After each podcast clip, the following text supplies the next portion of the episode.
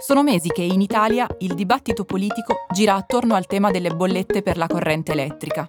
Prima, soprattutto nella seconda metà del 2022, si parlava soprattutto dei vertiginosi rincari dovuti alla crisi energetica e alla guerra tra Russia e Ucraina. Poi, nei mesi successivi, si è fatto un gran parlare delle misure di contenimento di questi rincari. Infine, negli ultimi giorni si sta discutendo della fine del cosiddetto mercato tutelato. La decisione di porre fine al sistema tutelato è stata presa dal governo Meloni solo pochi giorni fa, stabilendo che il sistema non proseguirà se non per alcune specifiche categorie di utenti in condizioni di difficoltà oltre il gennaio 2024.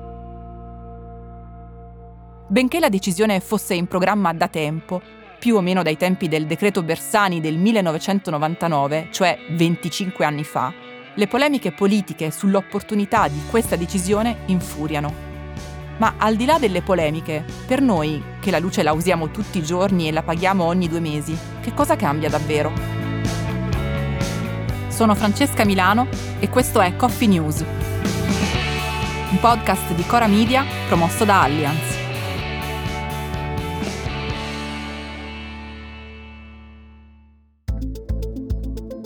Prima di parlare di cosa cambia e per chi, forse è il caso di chiarire qual è la differenza tra sistema tutelato e sistema libero.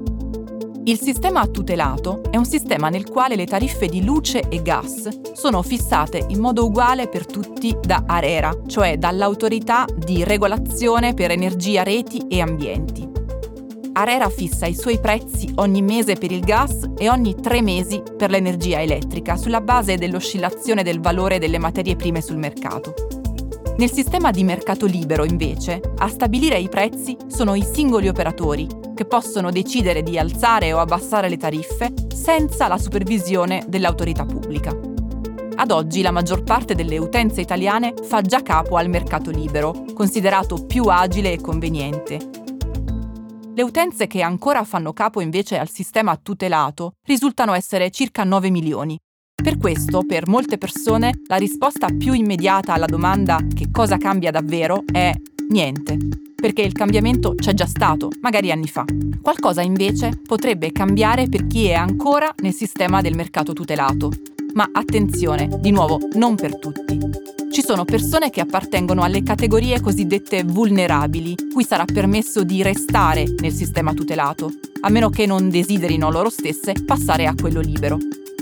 Alle categorie vulnerabili fanno capo sei tipi di utenti, quelli in condizioni di disagio economico in base all'ISEE, quelli che hanno familiari disabili a carico, quelli che vivono in zone colpite da disastri naturali, quelli che vivono su un'isola non interconnessa alla rete elettrica, quelli che hanno apparecchiature mediche in casa e quelli che hanno più di 75 anni. Per tutte queste persone, in sostanza, di nuovo, potrebbe non cambiare niente e le cose possono restare come sono. Le novità invece riguardano gli utenti che non sono ancora passati al sistema libero e che non fanno parte delle categorie vulnerabili. Per loro dal prossimo gennaio il passaggio sarà inevitabile si tratterà in primo luogo di affrontare le questioni burocratiche legate al passaggio al nuovo sistema, per il quale in realtà dovrebbero già essere arrivate comunicazioni scritte da parte del gestore. In seguito si tratterà di valutare se la tariffa di mercato libero proposta dal proprio abituale gestore è conveniente. Nel caso in cui se ne voglia un'altra, occorrerà quindi cambiare fornitore. Detto questo, gli operatori rassicurano che dal punto di vista delle tariffe i cambiamenti dovrebbero essere limitati e in alcuni casi il passaggio potrebbe addirittura essere conveniente. Questo perché in generale, in un sistema di libera concorrenza, i gestori sono portati a praticare tariffe più basse, così da attirare più clienti. Inoltre perché la libertà degli operatori nello stabilire le tariffe non sarà assoluta. Al contrario, saranno tenuti comunque a usare il prezzo della materia prima all'ingrosso come riferimento e di conseguenza a stabilire un prezzo coerente con quella quotazione. Inoltre, i gestori saranno tenuti ad avvisare gli utenti con un preavviso di almeno tre mesi per qualunque variazione contrattuale. Esiste infine un'ultima categoria di utenti, quelli per i quali da gennaio finirà il sistema tutelato ma che non hanno ancora avuto modo, tempo o anche solo voglia di scegliere un operatore nel mercato libero. Per loro, a partire dal prossimo gennaio, Arera ha definito un regime transitorio, detto a tutele graduali. Questo sistema consiste nell'assegnazione dell'utenza in automatico a un nuovo fornitore, individuato tramite un'asta territoriale, che possa garantire fornitura e tariffe simili a quelle praticate nel mercato tutelato. Il sistema sarà in vigore solo per tre anni e servirà a fare da ulteriore ponte verso il sistema libero.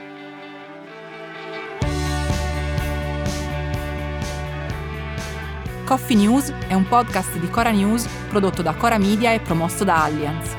Condotto da Francesca Milano, Guido Brera, Mario Calabresi, Simone Pieranni e Lorenzo Pregliasco. La cura editoriale è di Francesca Milano. In redazione Luciana Grosso e Ilaria Ferraresi. La supervisione del suono e della musica è di Luca Micheli. La post-produzione e il montaggio sono di Emanuele Moscatelli. La producer è Monica De Benedictis.